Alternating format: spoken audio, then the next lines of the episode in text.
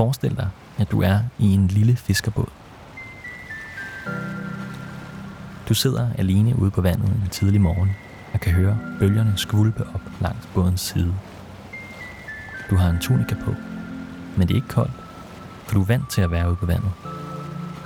Du har været fisker i mange år, og der er rigtig mange fiskere der, hvor du kommer fra. Og det vand, som du har gjort til dit levebrød, har rigtig mange fisk i sig. Du sejlede afsted tidligere om morgenen. Det er helt rart at være væk fra byens larm og være lidt alene herude på vandet. Den by, som du kommer fra, er nemlig ikke et sted, hvor man kan få ret meget privatliv. Du kommer nemlig fra verdens midte. Den største by i hele den verden, du kender. Men hvor er du fra? Du er fra Konstantinopel. Du er romer. Du er en del af den mest succesfulde civilisation, der nogensinde har eksisteret. Der er ingen som jer. Gennem de sidste 500 år har dit folk erobret alt, hvad der er af erobre. Jeres kejser, som lige nu sidder inde i byen, er den mægtigste mand i verden. I er Guds udvalgte folk. Himlen og jorden er jer. Og ja, I har da set bedre tider, men sådan er det jo. Og hvad der er blevet tabt, kan vel vindes tilbage igen. Romerne er faktisk bedst i modgang, tænker du. Det er faktisk måske i virkeligheden der, jeres folk har gjort de største heldegærninger. Det sidder du og tænker på i din lille fiskebåd, imens du kigger tilbage på den by, der tårner sig op af vandet, blot få hundrede meter fra der, hvor du er lige nu. Og så kigger du ned. Men hvad med havet? Er vi også havets herskere? Du tænker over, at det kun er havet, der har kunnet stoppe de romerske legioner. Ja, så kender du jo historien om Atlantis. Det store rige, som pludselig blev slugt af havet. Og pludselig føler du dig lidt alene. Du har måttet forlade den store by, som på mange måder indkranser alt det, romerne kan, for at sidde alene i en båd her oven på havet.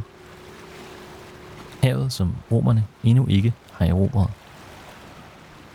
Det giver dig måske en lille smule kuldegysninger at tænke på det her. Men som den skræmmende tanke igen passerer, så visker du i en spøgende tone. Hvad end der skulle besejre romerne, må vel komme fra havet. Og som du lige præcis var sagt det her højt, jeg nærmest var overbevist dig selv om, at det jo bare var en tanke, og du kaster den første line ud for at komme i gang med dagens fangst, så hører du noget. Det kommer fra havet.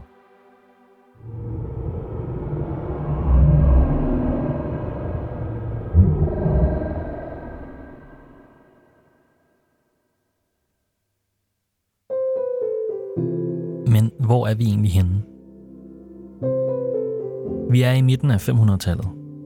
Og det siger der måske ikke ret meget, men for at sætte det lidt i kontekst, ja, så er det godt at vel et par hundrede år før den danske vikingetid begynder efter vores nutidige opfattelse.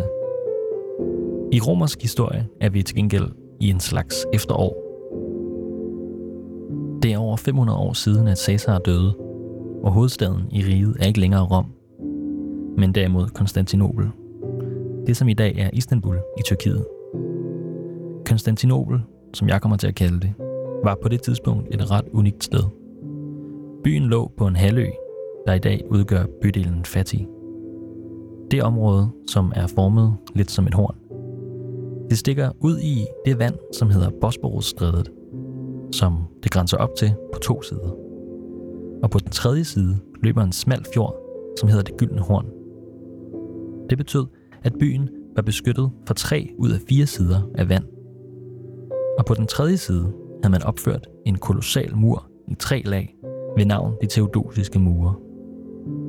På de områder, hvor der ikke er vand, der er der en række højdedrag. De her forhold betød, at det var en utrolig velbevidsthed by. Og det var samtidig en af de største byer i verden. Og det havde den været i noget tid. Det var her, Hagia Sophia stod. Et sandt vidunder, som på alle måder bekræftede, at dem, som boede her, de var Guds eget folk. Men en faktor, som man godt kunne overse, var byens adgang til fisk. Bosporusstrædet er et sandt overflødighedshorn af fisk. Det betød, at byen til en vis grad kunne understøtte sig selv, hvis den skulle blive belejret. Alt det her, det siger jeg, for at du skal prøve at forstå, at det på mange måder var havet, der gjorde det muligt, at den her fæstning og det her metropol kunne fungere sådan, som det gjorde. Og det er også derfor, du nok kan forestille dig, at det ville være en katastrofe, hvis der skulle ske noget i Bosporusstrædet. For eksempel, hvis der skulle dukke et reelt søvhør op.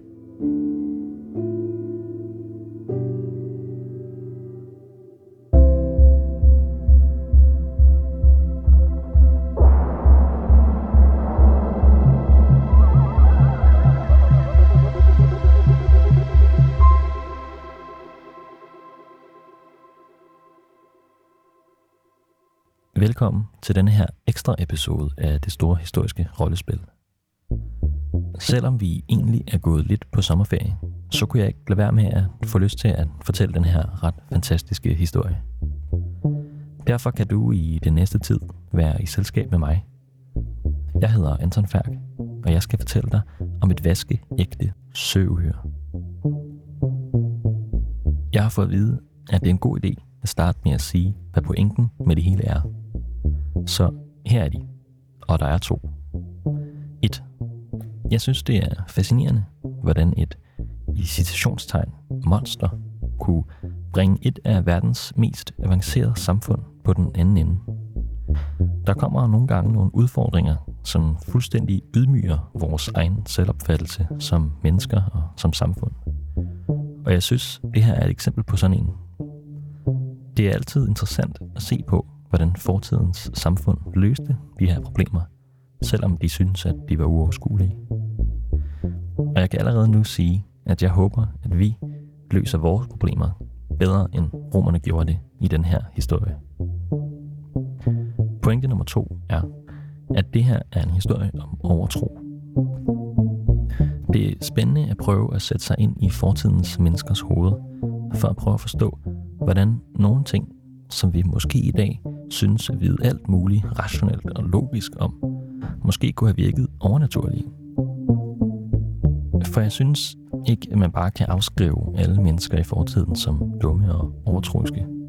Fordi det var de bestemt ikke. Man er nogle gange bare nødt til at prøve at forstå logikken bag tingene. Prøv bare at forestille dig, at mennesker i fremtiden vil sige om os, at vi bare var dumme og overtroiske der ville du nok også ønske, at de prøvede at sætte sig lidt ind i, hvorfor tingene i dag er, som de er, før de bare afskriver os som simple. Jeg vil prøve at genskabe noget af den her overtro. Og jeg lover at vende tilbage til det her igen senere.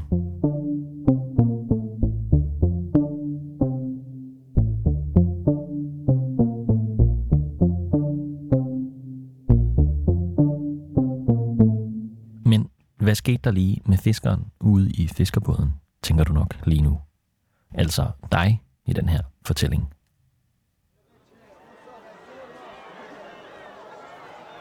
Som du får trukket din båd op på stranden, lægger du mærke til, at nogle af de andre fiskere også er dukket op og ser mindst lige så panikslagende ud, som du gør. Der kommer mennesker ned til jer, som begynder at stille en masse spørgsmål, og I forsøger at forklare så godt I kan – og alle siger det samme. Et monster fra havet har angrebet en af fiskerne og smadret hans båd. Du ved ikke umiddelbart, hvad der blev af ham, som var i båden, og det er også svært at få svar på noget i den her larm alligevel. Men både mængden og dig selv stiller det samme spørgsmål. Hvad var det for et væsen? Og det spørgsmål er der ingen, der har svaret på. Men det er her, at der er en, som lykkes med at skubbe sig igennem mængden. Han kommer over i nærheden af dig. Det er en mand, som du aldrig har set før. Og at bedømme på hans læderagtige hud, tænker du, at han også må være en slags sømand, eller måske endda en fisker. En, som har været meget ude på havet i hvert fald. Manden får skabt sig noget opmærksomhed, og han begynder at fortælle, at han har hørt om monsteret før. Han er ikke fra byen, men fra et andet sted, længere nede sydpå i Marmarahavet, som er det indre hav, som Bosporusstrædet løber ud i, lige syd for Konstantinopel. Han fortæller, at monsteret også angreb nogle fiskere der, og at de lokale havde et navn til det. De kalder det Porphyrios. Porphyrios. Det er ikke et helt nemt ord at oversætte, Porphyrios. Men der er mere eller mindre konsensus blandt historikere i dag om, at det betyder lilla dreng. Uhyret var altså den lilla dreng. Der er også andre bud på, hvad det her navn kan betyde. Den mest interessante, synes jeg, er, at det er en reference til det græske savnvæsen Porphyrion, som kæmpede med Zeus og Herkules, og som blev slået ihjel med et lyn fra Zeus. Og hvis det er det, der er referencen, ja, så synes jeg virkelig, at det understreger den frygt, der må have været forbundet med monsteret. Det siger noget om, hvordan de lokale romere måtte have oplevet størrelsen på det her væsen. Det var en titan. Men jeg synes nu alligevel, at der er noget ret charmerende over den lille dreng. Det er som om, den ikke bliver helt så farlig på den her måde. Så det er det navn, jeg vil gå med. Porphyrios den lille dreng.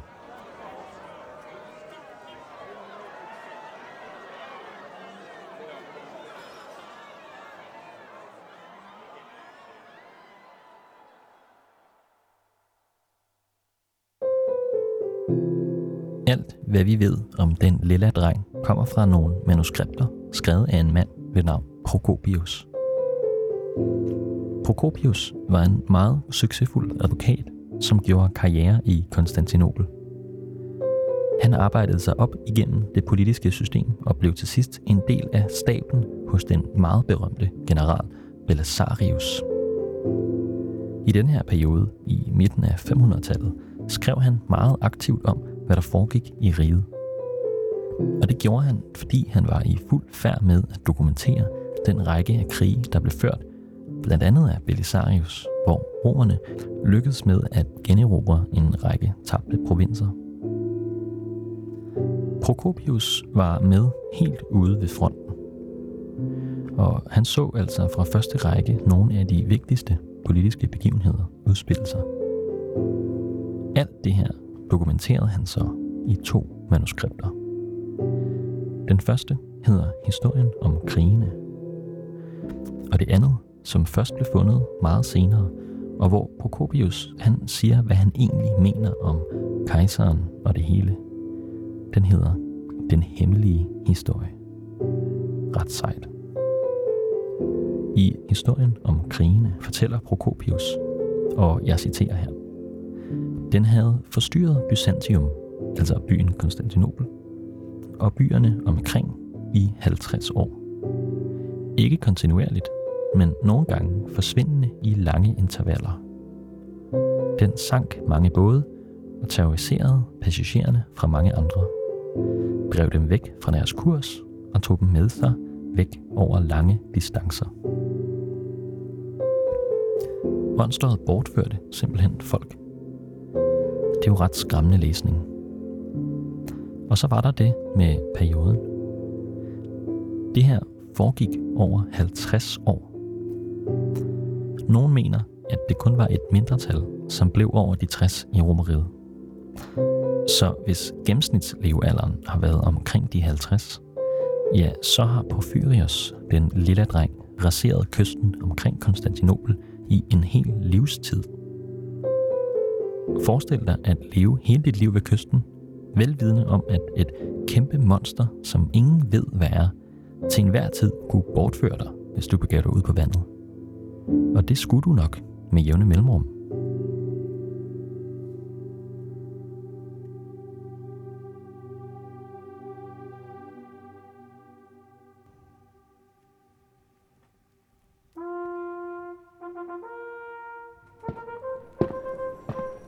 Forestil dig nu, at du står i en stor sal. Der er marmorsøjler og glasmosaikker hele vejen rundt om dig. Du står under en kuppel, som minder dig om den i Hagia Sophia, altså Konstantinopels helt enorme katedral. På vejen ind er du gået igennem flere niveauer af sikkerhedsvagter, alle sammen i pompøse uniformer. Tjenere, enukker og vagter går ind og ud imellem hinanden. Der er nok mennesker her til at fylde en hel by, tænker du. Men jo længere ind i bygningen du kommer, jo færre bliver der, og jo mere ekstravagante bliver dekorationerne. Til sidst ankommer du foran en dør, hvor nogle helt klart ekstra højt rangerede soldater står. Du bliver lukket ind, og som døren går op, ser du inde i rummet en mand, som du genkender. Og du kender måske allerede følelsen af at se en kendt person i virkeligheden. Det kan virke næsten helt surrealistisk. Og sådan er det med ham her. Du har kun set ham i parader langt væk fra, eller afbilledet rundt omkring. Det er kejseren. Det er Justinian den første. Justinian var en utrættelig fyrste, som arbejdede dag og nat. Han skrev love, som i dag ligger til grund for mange af de juridiske principper, der stadig bruges i vores samfund. Han byggede Hagia Sophia, og han regerede længere end de fleste kejser gjorde i over 30 år. Han døde også som de færreste kejsere, nemlig i sin seng i en alder af 83. Og kan du huske det med levealderen? Måske er det i virkeligheden det, rigdom kunne give dig dengang. Et langt liv. Alt det tænker du på, imens du gør dig klar til at knæle for kejseren. Og sikke en dag, du har haft. Fra at sidde ude på din båd tidligt i morges og se en anden båd blive splittet i tusind stykker, til nu at stå foran kejseren for at skulle fortælle din historie. Du er virkelig en borger for Konstantinopel. Her er alt, lige fra fiskere til kejsere. Du begynder at tale, og alle bliver stille. Du fortæller om uhyret og renslen. Du fortæller også om manden, som sagde, at han havde set den før, og at den hed Porphyrios. Og netop som du får sagt det navn, lægger du mærke til en reaktion. Det er ikke første gang, at det her navn er blevet sagt herinde. Ved siden af Justinian står en mand med mørkt overskæg. Det er Procopius. Han holder øje med dig, som du fortæller. Justinian, kejseren, har sænket hovedet og ser lidt opgivende ud. Det undrer dig. Justinian har regeret i over 25 år nu. Han er den eneste kejser, du kan huske. Hans bedrifter er legendariske. Du undrer dig altså over, at han nu pludselig ser så træt ud i ansigtet. Et par minutter passerer, og efter at du har besvaret et par opklarende spørgsmål, bliver du igen genet ud igennem døren, den samme vej, som du kom ind. Forbi vagter, tjenere, enukker. Stilheden fra kejserens kammer bliver igen aflyst af mængdernes larm. Og før du ved af det, står du igen ude på gaden. Var det bare det? Var det det sidste, du skulle se til hele den her historie om søvhyret?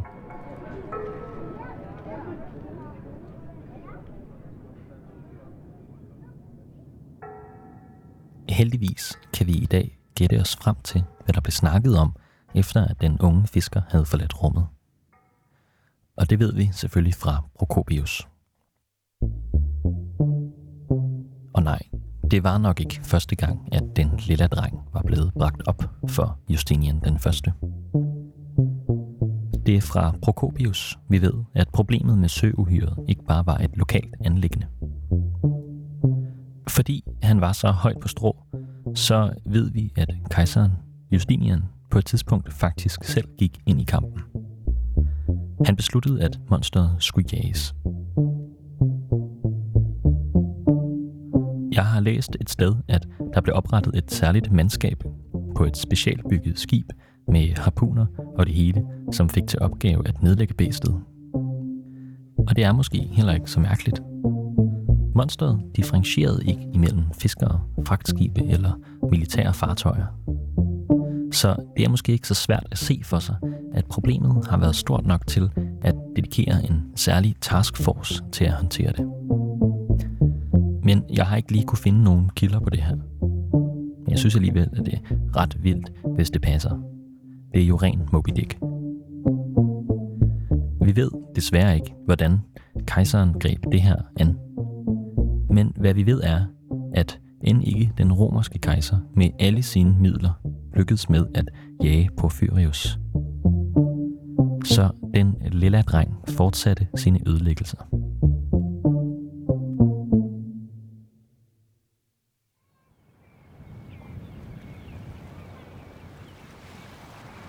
Du står nu tilbage på havnen ved din lille båd og kigger ud over vandet i det gyldne horn.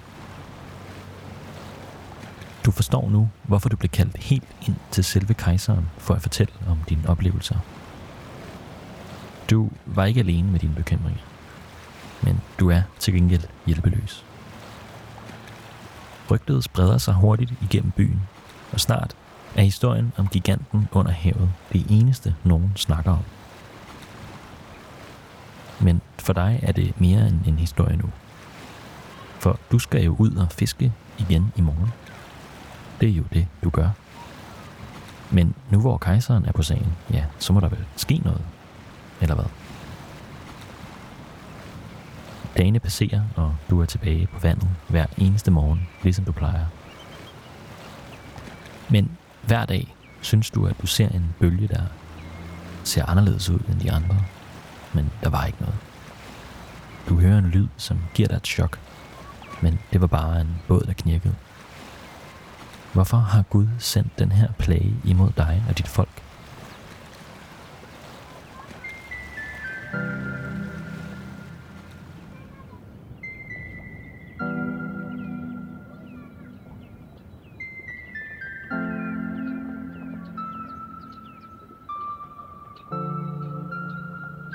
Der går måneder imellem, at der kommer noget nyt om monstret. Og når der så endelig er noget, så er det mest bare rygter de lyder i hvert fald utroværdige. Men hele affæren er jo rimelig utroværdig. Og nu går der snart år, og der er ikke sket noget. Men frygten forlader dig aldrig. For hvad kan man gøre? Du er jo bare en lille person i et kæmpe hav. Måske, hvis historien passer, ja, så har du meldt dig under Porphyrius jægerens faner og lært at skyde med harpuner fra det specialdesignede skib. Hvem ved?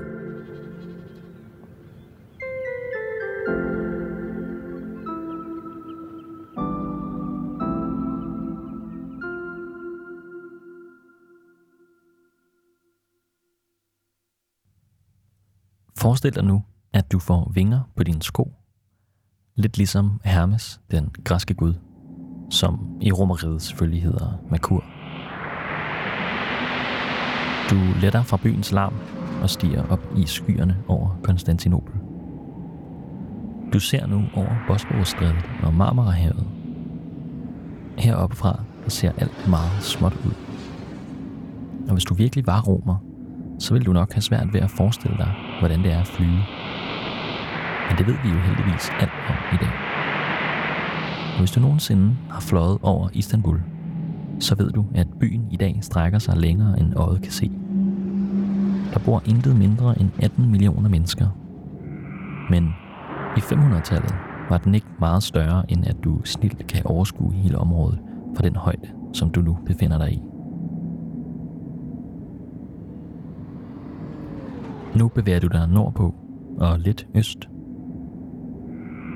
Du kommer ind over Anatolien du ser bjerge og små landsbyer under dig. Du bevæger dig et par kilometer ind over land, før du får øje på en flod.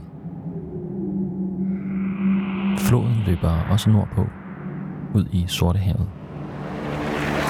Den hedder Sangarosfloden. Og det ved du, fordi du er romer. Men i dag vil du måske kende den som Sakarya-floden, den største flod i Tyrkiet. Du følger flodens forløb og ankommer til sidst til Sortehavets kyst, hvor den ender. Og her sætter du ned igen. Og nu står du i en lille fiskerby herude på kysten. Men du er usynlig for dem, som er her. Du kan bare se på, mens det stille og hyggelige liv udfolder sig her på bredden. Du kan måske forestille dig det analoge filter trukket ud over dit synsfelt, hvor børnene løber i vandkanten og mågerne skriger. Og som du passivt står og ser på, hører du pludselig en lyd nede fra vandkanten. Du skynder dig derned. Her står der mange fra landsbyen og spejder ud over havet. Og du lægger mærke til, hvad det er, de står og kigger på. Det er nogle store bevægelser derude, langt ude i vandet. Og som du ser på det, begynder dine tanker at sætte i frygtmode. Det er Porphyrius. Og de lokale har også regnet den ud. Den bevæger sig hastigt ind imod kysten i hælene på en flok delfiner. Det hele går utrolig hurtigt. Og som monsteret og delfinerne kommer ret tæt på, bliver alle på stranden i tvivl om, hvad det er, der skal ske. Folk begynder at flygte. Nogen løber indad langs floden. Andre løber tilbage imod landsbyen. De fleste kaster, hvad de har i hænderne, for at komme væk hurtigst muligt. Og så nærmer jagtscenen sig ud fra havet. Delfinerne deler sig i mindre grupper. Nogle af dem prøver at svømme op af Zachariaflodens udløb. Porphyrius indhenter en anden lille gruppe, og du ser, hvordan det enorme monster nærmer sig og i en mundfuld sluger den hele flokken af delfiner. Det er som om jorden under dig ryster. Du er frosset i rædsel. Alle de lokale er nu langt væk. Og som du står der, stivnet på stranden, ser du, hvordan det enorme væsen kommer lige imod dig. Det er første gang, du ser den så tydeligt. Den bliver større og større, for den kommer lige imod der, hvor du står lige nu. Nu er den lige foran dig. Du lukker øjnene. Og når du åbner dem igen, er du tilbage i gaden i Konstantinopel. Hvad skete der lige? Du kigger ned på dine fødder, men du kan ikke se nogen vinger. Meget mystisk.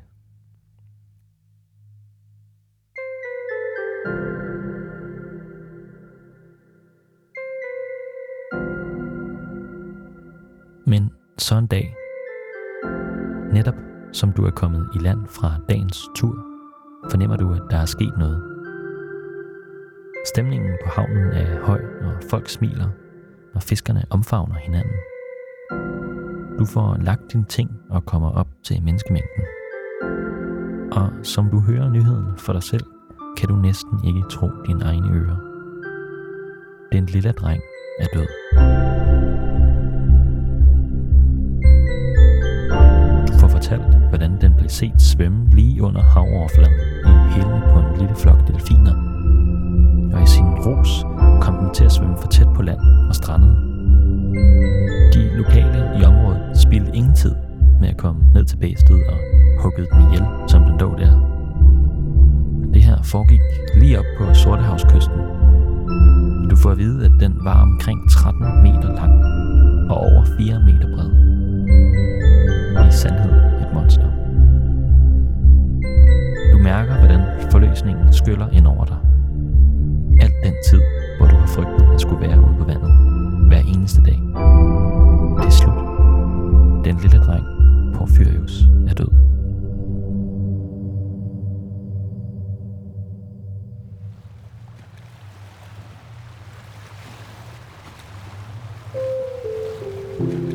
Og som aftenen trækker ud, når du fejrer den her befrielse med et ekstra glas vin, sidder du til sidst alene ved havnekanten. Tænk engang, visker du. Det er overvis siden, at du sad ude på din båd og hørte det skrækkelige brøl. Dagen begynder at vende tilbage. Det var som om helvedes porte åbnede op. Det var vel en dæmon? Det må det have været. Eller var det djævlen selv? Det var i hvert fald fra en anden verden. Men hvad nu hvis der er flere? Det var jo et tilfælde, at den strandede. Så hvad nu hvis der kommer flere? Skal vi så vente i flere år igen, før vi endelig kan få hævn? Kan vi nogensinde vide os sikre, tænker du? Og det er de her tanker, du har, som natten trænger sig på. Det er sidste gang, du nogensinde skal opleve et søuhyre igen. Og snart bliver der solgt kød nede på markedet, som du aldrig har smagt før. Det er fra Porphyrius.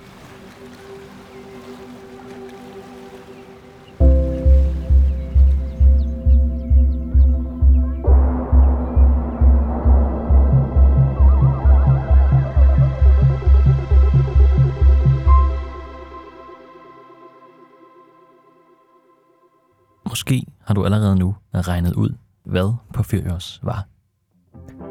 Den lille dreng var en stor val. Men hvilken val? Det er der lidt uenighed om. Nogle mener, at det var en ualmindelig stor spækhugger. Det ville i hvert fald også passe godt på det område, som den befandt sig i, sådan rent geografisk.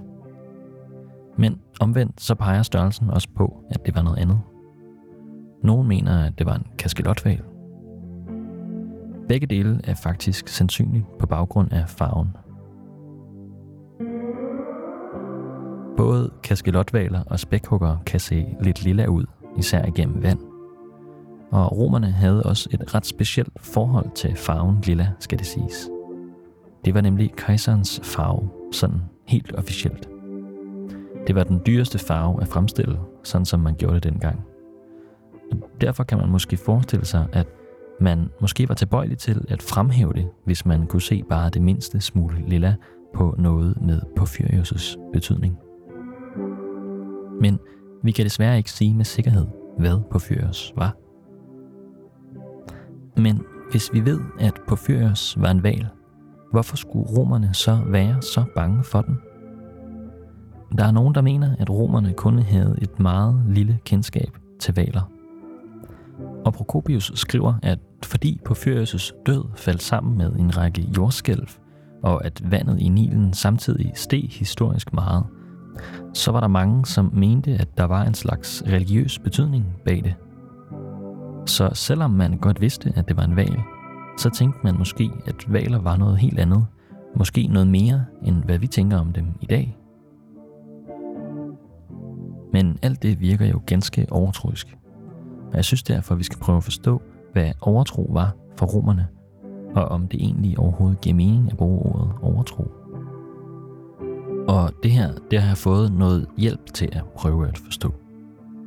Jeg har nemlig snakket med Katrine Funding Højgaard, som er Ph.D. i historie, og som faktisk har undervist i lige netop det her emne. Og hun siger sådan her.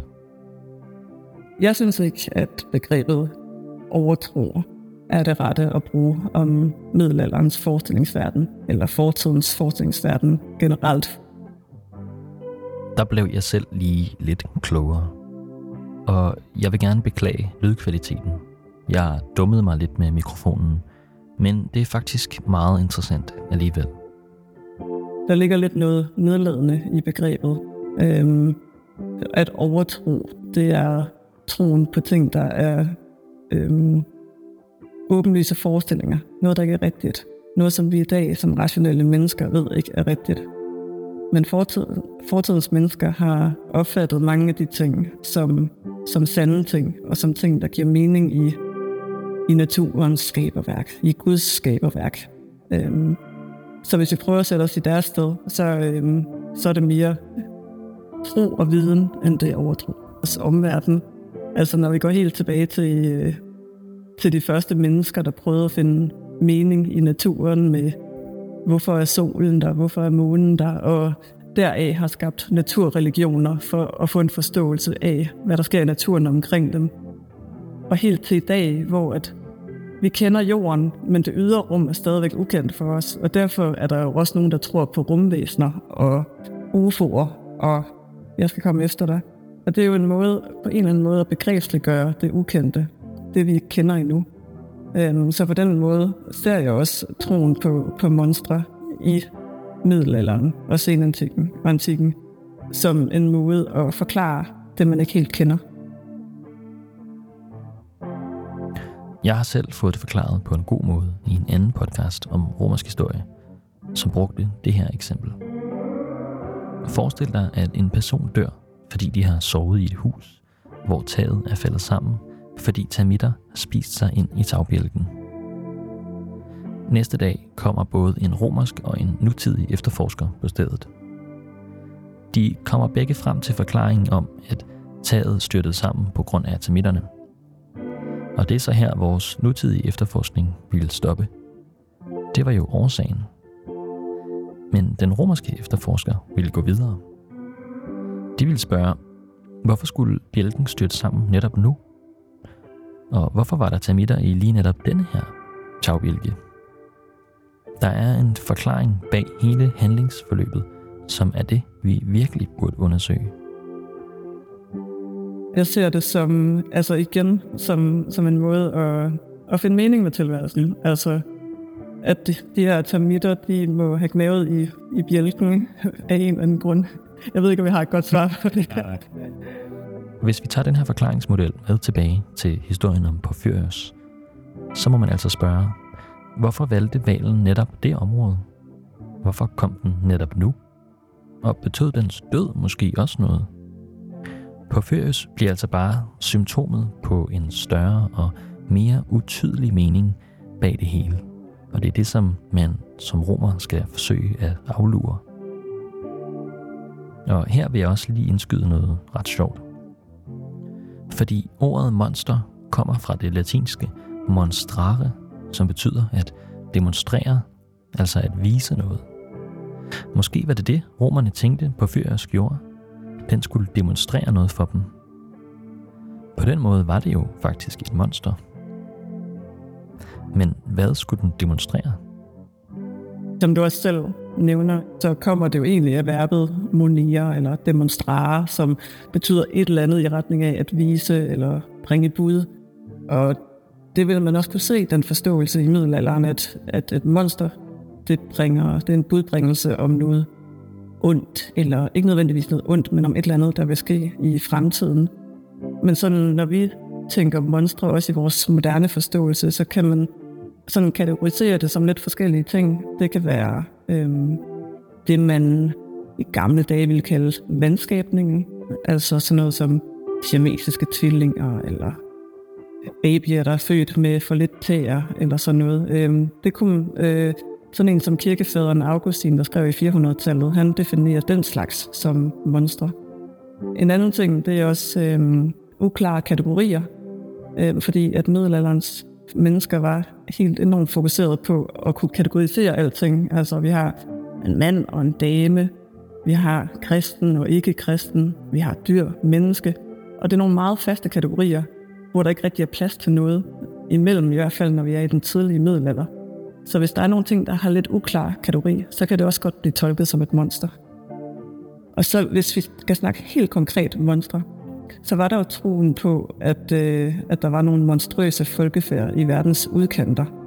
Og det er en tanke, der kommer tilbage fra antikken, især øh, beskrevet af Plinius den ældre, der skrev sin store naturhistorie, hvor han også har et bind om mennesker, og som et underafsnit til mennesker beskriver han de her monstrøse folkeslag som nogle øh, forskere i nyere tid kalder de pliniske raser, netop fordi det kommer fra Plinius.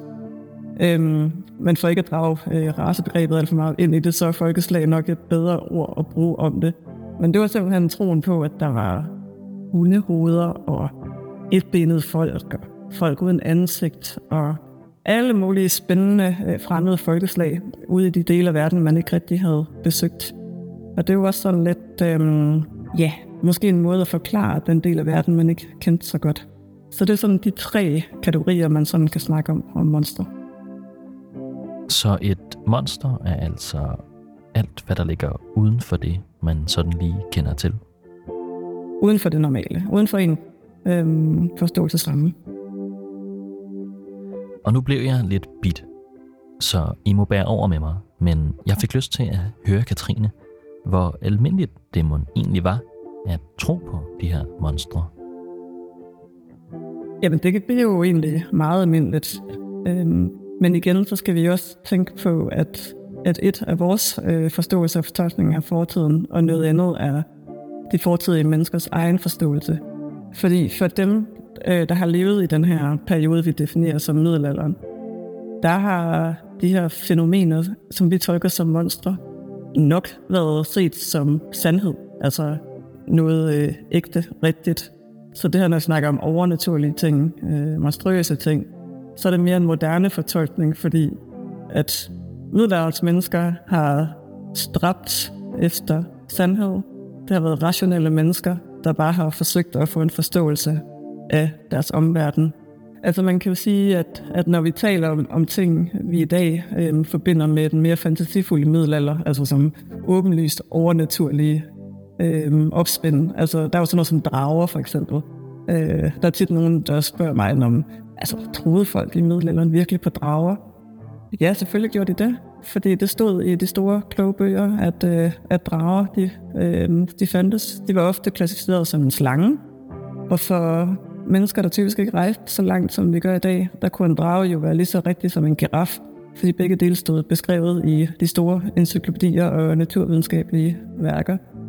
Så på den måde kan man sige, at de ting, vi ville klassificere som, som overnaturlige, har nok bare været den skændbare sandhed for middelaldermennesket.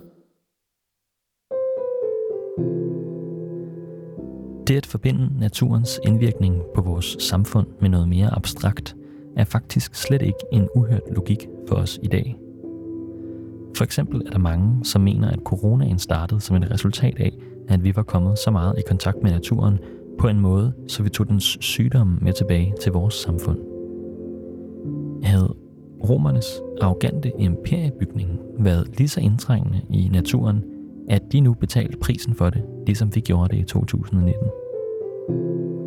Og Katrine kommer faktisk med nogle flere eksempler på, hvordan man på andre tidspunkter i middelalderen tolkede naturen som en slags budbringer på ting, der skete i samfundet. Men man kan se flere eksempler i historien på, at naturen er blevet tolket som budbringer. Der er jo den klassiske øh, slaget ved Hastings i øh, 1066, hvor at den her Halley's komet fløj over himlen, øh, og endda også blev afbildet på Bayeux-tapetet. Og det var også sådan lidt blevet set som et varsel på, at nu sker der et eller andet. Øh, og det gjorde det så. Øh, og det samme ved, øh, ved Jerusalems fald i 1187, der var en helt enorm begivenhed i den kristne verden. Øh, der var der total solformørkelse i store dele af Vesten. Øhm, lige i tiden omkring de værste slag nede i det hellige land. Og det blev jo også tolket som, at der skete et eller andet guddommeligt øh, mørke, der ligesom varslede det her store, store tab for kristendommen. Så det synes jeg egentlig hænger meget godt sammen med en generel tankegang at tolke naturen omkring sig som varsler.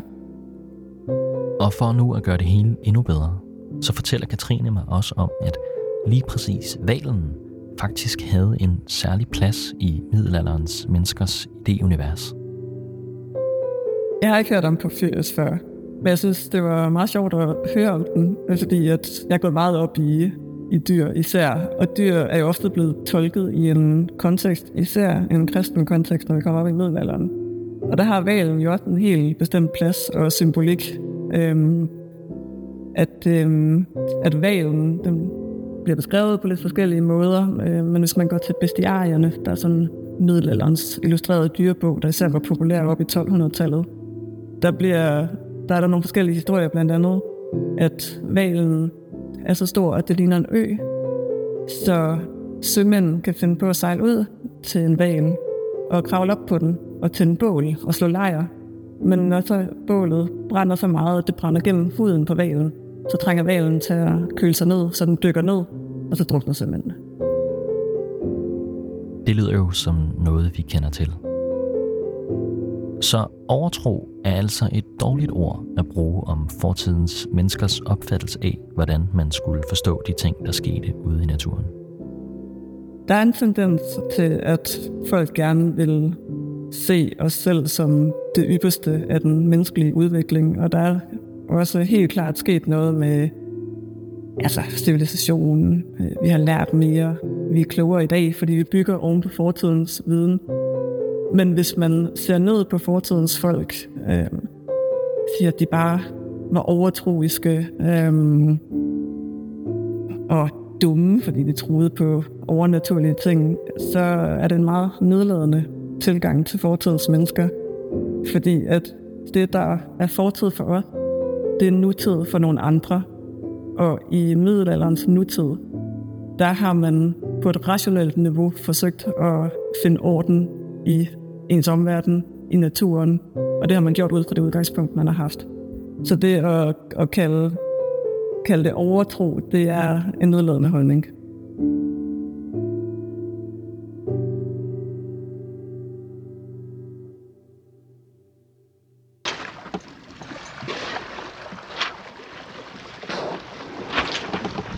Bedste eksempel, jeg kan komme på, på det her med naturen og vores samfund, og som egentlig ligner ret meget, det er hele den her idé om man-eaters. Det er for eksempel hvidhajen, eller det kunne være nogle af de kæmpe store bengalske tiger i Indien, som man prøver at jage, fordi de angriber mennesker. Eller det kunne simpelthen være et vaskeægte, moderne valangreb fra Middelhavet. Du hører faktisk lige nu lyden fra en video, hvor nogle sejlere i maj måned har optaget, at de blev angrebet af en flok spækhugger ud for Marokkos kyst. Det her kom op i medierne netop, som jeg sad og lavede den her podcast. Og da videoen kom ud i de danske medier, havde de faktisk allerede sunket tre både. Det lyder jo som på ferie. Kommentarsporet på New York Times' Instagram-opslag, hvor de deler den her nyhed, peger til gengæld på, at der i dag hersker en helt anden opfattelse af, hvad sådan et her angreb egentlig betyder. I kommentarsporet er der sympati over for spækhuggerne. Folk mener, at de reagerer på, at vi mennesker haver deres hjem. Angiveligvis er det her en trend, der har stået på i nogle år, de her angreb. Og der er endnu ikke fundet en tydelig forklaring på, hvorfor det sker. Måske er spækhuggerne budbringere. Jeg ved det ikke. Men jeg synes, det er spændende. Og jeg synes, det er sjovt, at selvom vi ret nemt kan afskrive romernes frygt for Porphyrius som overtro, så ligger det måske ikke så fjernt fra os igen. Kommentarerne på Instagram peger i hvert fald på, at vi i dag stadig ikke tøver med at tillægge den her slags ting en betydning, selvom vi egentlig synes, at vi er rationelle mennesker. Men selvom det er vildt sjovt og spændende at snakke om overtro, og om hvad det hele kan betyde, så synes jeg faktisk, at der er en anden pointe med alt det her om Porfyrius og romerne. Nemlig at Porfyrius nok mest af alt var en kæmpe ydmygelse for romerne.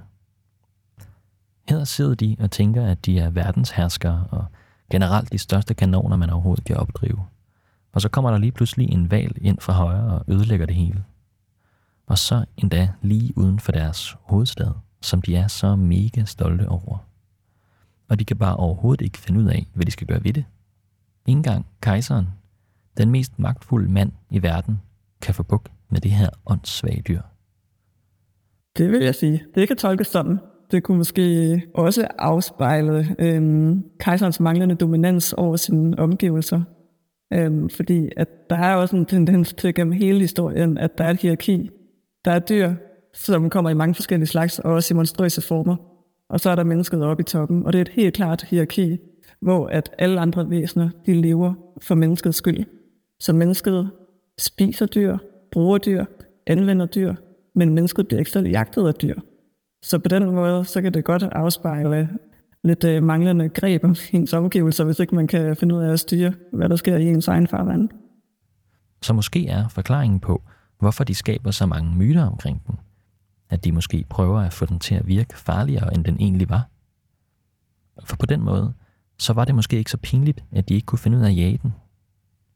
Hele episoden varede jo alligevel i en livstid, skal man huske på. Prokopius skriver faktisk selv, at han ikke ligefrem sluttede sig til de menige borgers tro på, at der var en større mening med det hele. Det er i hvert fald min teori, at det var en ydmygelse. Og jeg synes faktisk, at den holder ret godt. Det var en pinlig skandale med den dumme val. Tak fordi du lyttede med på den her bonusepisode af det store historiske rollespil. Jeg håber, at du har hygget dig med den her lille historie.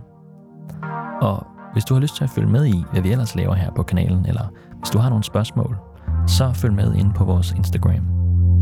Bag podcasten står jeg, Anton Færk. Tak fordi du har lyttet med, og rigtig god sommer.